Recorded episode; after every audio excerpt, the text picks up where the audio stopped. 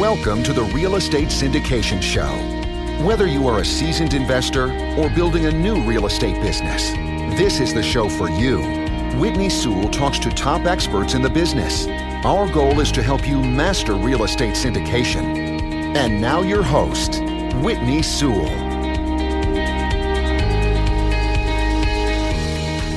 This is your daily real estate syndication show. I'm your host, Whitney Sewell. And today, our guest is Michael Blank. Thanks for being on the show, Michael. Hey, it's really great to be here, Whitney. Yeah, I'm so pleased to have Michael. I had the pleasure of meeting him his his live event just last weekend in Northern Virginia. Um, Michael's a, a, author, entrepreneur, blogger. He's the host of the Apartment Building Investing podcast, which I highly recommend. I've learned a lot from his podcast, and uh, uh, Michael's on a mission to help people become financially free with real estate, and and he's he's coaching many people in this business, and and just doing a fantastic job. And and uh, I'm excited to have him on the show. Uh, Michael, would you tell us, you know, just get just to get started, tell us a little about your background, how you got into real estate, and then specifically the syndication business. Yeah, so you know, my background is very similar to a lot of people. I wasn't never surrounded by any kind of entrepreneurs at all. I was taught to go, you know, go to school, get good grades, which I did, get a good job. I got a computer computer science, and when I got out, I was a programmer and uh, wasn't very good at it, but you know, it was it was well paid. That's kind of you know what I, that's why I did that. And then and then uh, I got into a startup uh, company called webMethods, and in March of 2000 we went public. And at the point, it was uh, the most successful software IPO in, in history, and put a bunch of money in my pocket, which was fantastic. And then I coasted along a little bit. Uh, I read Rich Dad Poor Dad, and then in 2004, and it just completely like uprooted my thinking around my financial career and, and professional career. So I decided to throw it all out the window and quit my job and, and pursued financial freedom. And because I had some money, I was, I decided to do it all. Like I became a student of like, you know, every possible financial freedom tool I could think of. So I started flipping houses a little bit. I, uh, I took some, so took some classes on trading stocks and options. I took an apartment building class. And but my big idea was to get into the restaurant business, Whitney. This was my big idea because because I was surrounded by a bunch of uh, burger franchisees and they were crushing it. You know, and they were like, "Oh, it takes this much to open it. You hire this guy; they're going to run everything, and you just sit back and count your passive income." I'm like, "That's perfect. That's my cash flow business."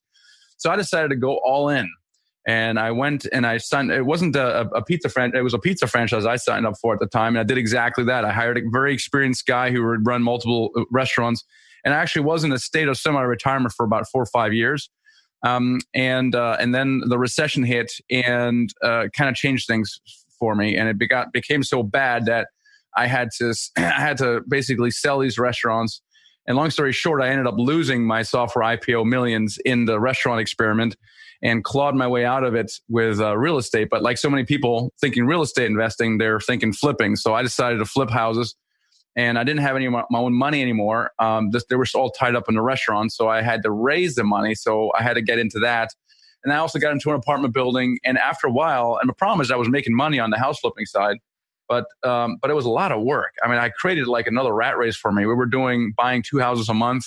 So it was a pretty big operation. We had deployed about a million dollars at one point. And um, meanwhile, his apartment building just send, kept sending me mailbox money. It was kind of boring actually, but after a while, I was like, man, I need to maybe do a little bit more of that and a little bit less of this. You know, and that's kind of when I started shifting uh, into multifamily, and I started blogging about it. People were interested in, in how to raise money and, and how I put these deals together and it kind of just evolved from there. So today we have a, a, fairly large training platform, like you mentioned. We have online courses, we have free resources, we have coaching, we have a podcast, and we also have this deal desk where we uh, partner people with people and they bring us our deals. So it's, it's a very exciting times. And it kind of just started, you know, started small like so many things and kind of went from there. That's awesome. I, I hear similar stories, but you know, I, would like to go back to a couple points that you talked about, and and uh, you know, because I I can relate to being told to you know go to school or you know my wife and I both t- get a, get a good job, you know, in the, the safe way, right? You know, that's too risky to to do any kind of you know anything outside of outside of that really. So what kind of you know questioning maybe did you receive maybe from family and friends? You know uh, well wait a minute michael you know you're you got this great job right? You know uh, good income. You're going to leave that you know and going to go do this other thing you know? So how did you handle that at that time? Well, it was very disconcerting actually, and and it's it's bad enough when it's from your you know your your best friends, and it's it's even worse when it's from your your family, right? And that was just very disconcerting. And I had not really set up a support group. I was kind of a lone ranger a little bit, and I, I had these ideas in my head. I'd rich, rich dad, poor dad.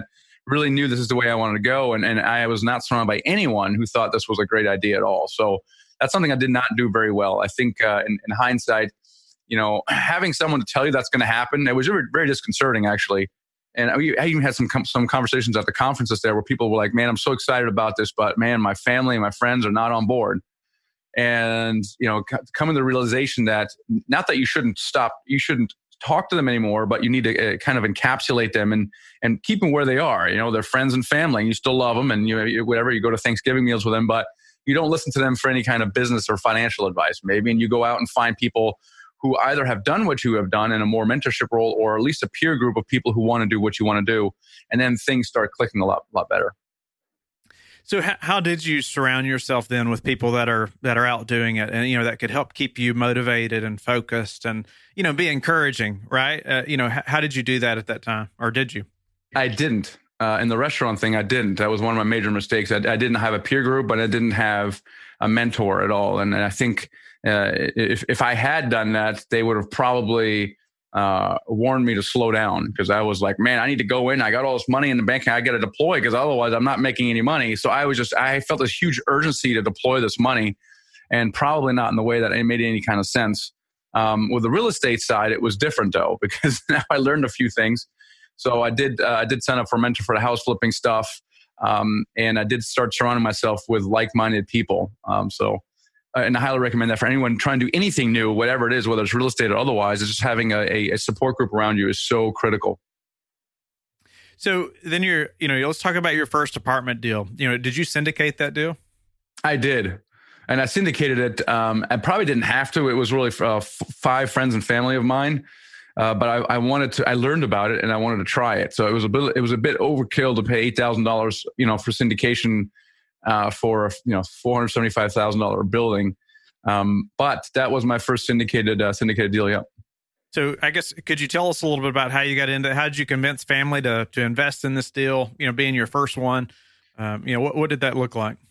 Yeah, so I, I had, like I said, I, I had about a million dollars deployed on the single family houses, and I thought it would be when I got when I this came across kind of a little bit by accident. Now I had done a boot camp like four years prior, and I had spent about nine months really looking for deals. So I actually had I, I was in it for a good long long while, but then I really got out of it, focused on the restaurants, and then did the house flipping stuff. So when I got came across this building, it came from one of my home wholesalers, and I was like, yeah, I'll take a look at it. You know, it doesn't really not really what I want to do right now. It's something I want to do down the road and um, and um, yeah, and so you know that's how we how we how we kind of came come came across that one, and I just remember being so overwhelmed by by the size of that building. And I thought that my investors would just come with me. And, and in fact, those five investors, there was only one of them who actually came across two of them, uh, two, only two of them who were investing with me on the house flipping side and the other guys uh, were kind of new. So I had to go recruit some some new money, and I thought it'd be really relatively easy, and it wasn't. It wasn't at all. Uh, in fact, I, I, thought the whole house flipping thing would uh, prepare me for the for the apartment building, and it didn't. You would call brokers up, and they would say, "What kind of experience do you have?" Oh, I flipped you know three dozen houses, and I'm the man. And they're like, "Yeah, but how many apartment buildings do you have?" And I'm like, "Well, none. But look at all the houses I flipped." And they're like, "Yeah, man, I'm sorry. You know, well, you know." I'll talk to you next time. Kind of like, I was like, I couldn't believe it. I was like, come on, are you kidding me right now? And I got like no credit for the other stuff. And so both of those things really surprised me. I thought one would definitely, you know, prepare me for the other. And that wasn't the case at all. So, so why, why, why did you not just continue to grow your flipping business though, and or you know really scale that? I, I've I've met lots of people who who've scaled a flipping business, you know, uh, to a really large degree. And uh, so, why did you decide to go to apartments instead of just growing that business?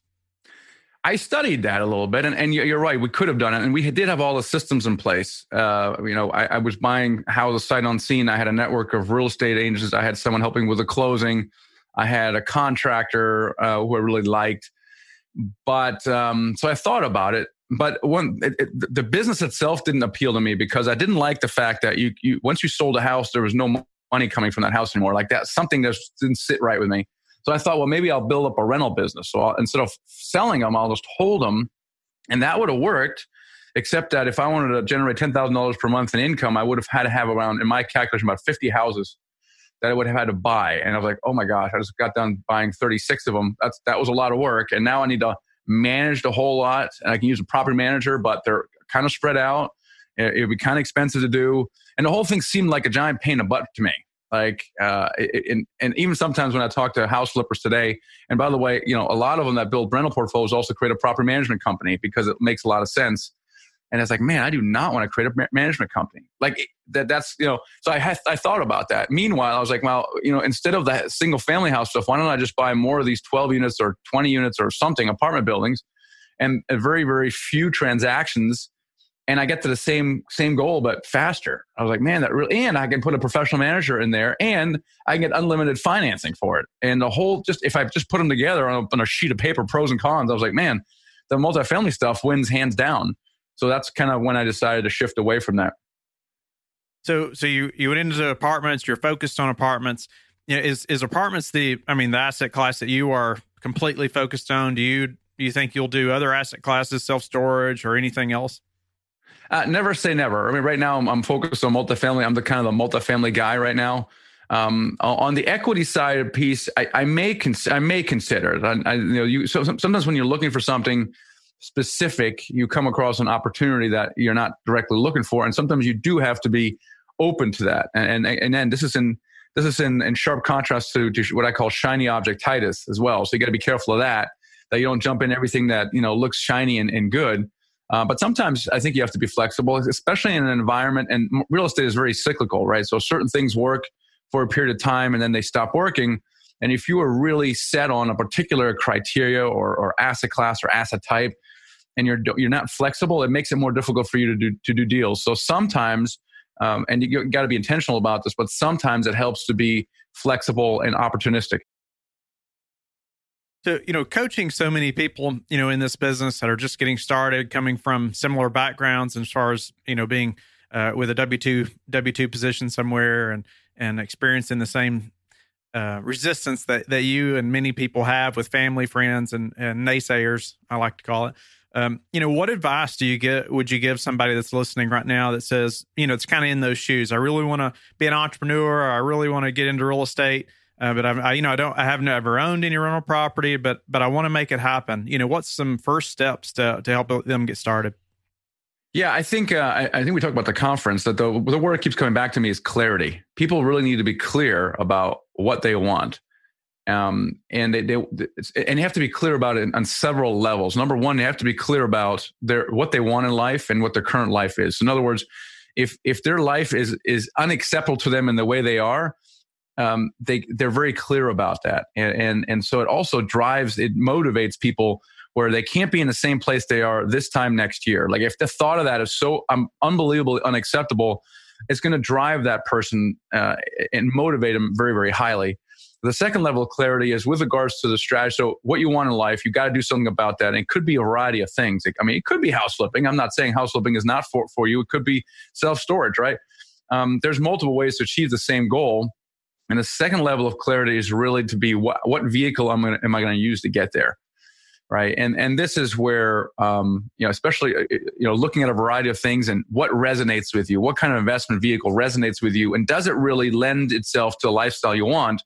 For example, I think there's a lot of, um, you know, uh, people think when they're in their W 2 job, they think that becoming a real estate investor is their ticket out when in fact it's not. I thought so too. And So I'm flipping these all these houses and I just created my own rat race and I didn't want that. But I, I was a real estate investor full time. But but man, I, I couldn't you know go on vacation for a week or two or whenever I wanted to. And so all of a sudden I realized that that that vehicle didn't actually suit my what my I wasn't clear about what I wanted. I thought I wanted to be a real estate investor, but I didn't really know what that meant. What that really meant.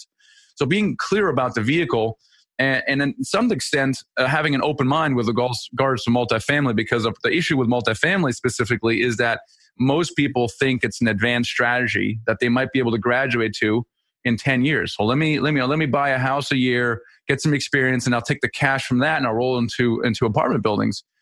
And you don't have to do any of that. And and so keeping an open mind to the possibility that you know what you can get started with multifamily right now. I don't have to spend five or ten years doing single family house investing. I can do it right now, and having an open mind and educating yourself around that, and then really becoming clear about your vehicle that you're in. I think that's the other level of clarity that uh, required. And once you become clear on those two things.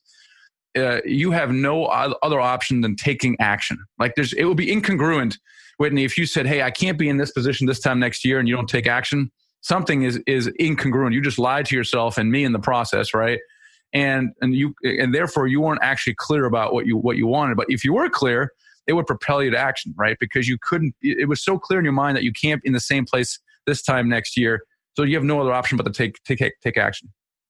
So help us help us take action. Okay, so you know we've we've met, you know also I wanted to go back to there was a slide that you know in a quote that you mentioned at the conference about clarity equals power, and I think it was something about I think you said uh, uh, the the one who makes the decision will be successful. You know, uh, it's just uh, Tony Robbins quote here. There you go. It's in your moment, moments of decision that your destiny is shaped. Right, so your moments of decision that your destiny is shaped, and I think I think this is a Tony Robbins quote um, and that is that is that is exactly that is it. That's that's so powerful. It's in the decision that that sets everything else in motion. Yeah, I really like that. And um, so help us to start taking action. So you know that person who really doesn't know where to start. Okay, we're ready to do this. We're motivated. We've made the decision. You know to to do apartments. We're focused on apartments. That's going to be our vehicle. Uh, you know, what's some action, some actionable steps that we need to start to take? Yeah, uh, the next step is once. So, in order to get clarity around that, what I what I recommend people is that they read my book, uh, they go to my website and look at all the free material. And there's other people's websites, all BiggerPockets out there, and just just consume all of the free information that's out there, and and that helps you to create clarity. Hey, is this is this kind of business for me? Is this something that that you know that I that I think I can do? And once you've decided multifamily, then the next logical step is you got to educate yourself. Uh, it's not it's not it's not rocket science, but you have to use the right words. You have to know how to analyze deals, and these are again things you can learn in like 30 days or less. Like these are not like it does not does not take years. But the next thing is to invest in yourself, and you know we have we have an online course, we have a coaching program, but there's others out there as well. You know, find someone that you resonate with, and then just go start going deep with them. So I think that's number one is you really got to educate yourself. Um, the other thing also is that what what they're about to do here the goal is to is to basically be able to quit your job with real estate and that might take you you know one two three four years to do. So it's a very worthwhile thing but it also takes it's it's a it's a while. It's not like a you know it's, it's not like you can show success in 30 days from now. It's you really got to got to work at it. Um, but one of the things that's encouraging to me is that i don't need to show you how you can accumulate a thousand units to quit your job. Because all I got to do is show you how to do your first deal. So I have this thing called the law of the first deal, uh, wrote, and that this is I wrote my book around this stuff because this phenomenon is so strong, so universal. I really haven't found any kind of uh, exceptions to the rule, but it says this: if you do your multi first multi-family deal of any size, you will be financially free in three to five years. And the case studies I have in a book is actually one to two years. There's actually not very many that take longer than that, and it's because the first deal is, is takes the longest, is always hardest to do, and tends to be the smallest. And then once a person does that first deal, they become a deal and money magnet. And, and it's not uncommon to have that second deal under contract by the time you close your first deal. And they just come to you. Brokers now, all of a sudden, word gets around that, that Whitney's buying stuff and he's closing on stuff. Well, they're going to call you. Then there's a bunch of investors who are on the fence. They're going to, they're going to wait to see what you do and oh my gosh, he does a first deal. I missed the first opportunity, and all of a sudden the strong comes to the fence, and your comfort zone grows as well. So all of a sudden, whatever deal you chose, it could be a duplex or a 12 unit or 20, whatever it is. All of a sudden, you've done that, and your comfort zone now is at the next level. And so this is why the deals get progressively larger, and this is why most people replace their living expenses with just two or three deals. That's it. Uh, and then most of them keep going because they enjoy the activity. They're not spending any more time working on it because they have proper managers managing it and they just uh, they keep working on it and keep you know growing a portfolio and, and, and building a legacy for their for their family. And so the point is this: you can just boil it down to one thing, which is your first deal. Just focus on your first deal, and everything else will follow. So, getting that first deal, what would you say is the the hardest part, you know, of that process of getting the first deal? I don't know what the single hardest part. I think a lot of people are overwhelmed by the idea, and I think it's because you know, there's 121 steps to kind of get your first deal in people's minds. And so a confused mind says no. And, and a lot of people just get overwhelmed. And even, even if they sign up for some kind of coach or, or, or, or program, they still feel a bit overwhelmed. And the way to overcome that in my, in my experience is just, just do the next three things right everybody if you're trying to do anything in life you know you know the next three things you got to do right you got to read a book go to a conference call an investor whatever it is you write them down and you do them so let's say you knock it out in a week. You cross them off your list. Great. You write the next three things down and you do that the next week and you cross those off and you keep doing that. All of a sudden you know without thinking too much. And then you know two two months later you look at all your sticky notes you crossed off. You look up and you're like holy cow i've done a lot of stuff. And this is how we take, and I don't really like the word massive action. I call it tiny action. This is how we take tiny action each and every day because if we take massive action, oh my gosh, I mean, I like, I'm, I'm so overwhelmed right now. I'm, I'm not even going to try. All right. But if I take tiny action, if I do the next three things every day, I can get my head around that. And just don't even think about, you know, four to 121. Just think about the next three and just do those. I really like that. As, as you talk, I've never heard somebody talk about taking tiny action you know, as far as the massive action you hear often, but it makes sense that uh, you get overwhelmed and then you you kind of quit or you you just you get scared of it, right? Or you never, or worse, you never get started. Hmm. Uh, that's that's the most thing because once you do get started, uh, you know, it, with our students, we get into a pattern of sixty days. All we do is activity. So we just do the activity without regard to outcome or results, and because you want to build up new new patterns. So taking tiny action every single day and tracking it uh, is a very powerful thing because then you now have built new habits and uh, and now it's yeah you, now you're in this in this mode of, of taking action and you're you're good to go. So Michael, uh, tell us uh, before we have to go, but tell us the number one thing that's contributed to your success. Whew, number one thing. I, I will go back to clarity. I, am I'm, I'm clarity is, is so powerful because I remember um, when I wasn't clear about things, I just got unclear results. Um, I, versus being very clear, about things uh, really resulted in much clarity really is is power it really is it's it, it really allows you to to function i think i think um, also combining clarity with a sense of mission or purpose um, so you know my with the restaurants my motivation really was money i was i just wanted financial freedom i wanted enough money coming in so i could do whatever i wanted kind of very self-serving um, and with with regards to the real estate stuff, when I started blogging, it was a different. I, I, was in a different place at that point because I just wanted to share. I wanted to help other people prevent the mistakes I made and and and get there faster. It had taken me like you know I was in a state of semi-retirement like two or three times, lost it again. I was like, man, you know, maybe there's a more direct route. So really wrapping a clarity with a mission is very very powerful. So lost it two or three times and then come back. It's it's impressive. You know, it's. I mean, how would you stay motivated to do it? Uh, you know, to try again. Let's do it again. Even you know, I can imagine you know, family too. You know, wife or kids. You know, it's like how do we stay on board? You know, and just keep motivated to to do it again after we've lost it a second time or or whatever. Yeah, that's a good question. I mean, I don't know. Maybe I'm I'm wired that day uh, th- that way. I just I just kind of I just I just keep I just keep going. I think having a support group. My wife actually was surprisingly supportive throughout it all. um, and uh, I think that's that's really key. And and and like, don't get me wrong. I mean, there were some pretty down days. And, you know, when you're when you're when you're so you know paralyzed with fear that you don't want to do anything. That's like the worst feeling at all. Uh, and I've never suffered from depression, but I think that's probably how depression might be, where you just don't want to get out of bed at all. And man, that's that's scary because things are happening around you, and you're like, man, I, I just want to stay in bed today. I, I, you know, and that's that's terrible. Uh, I've had that a few, a few times, and uh, you just got to keep getting up You just got to keep get, getting up and and because the alternative is to give up and what and that, and there, you know that's no fun either.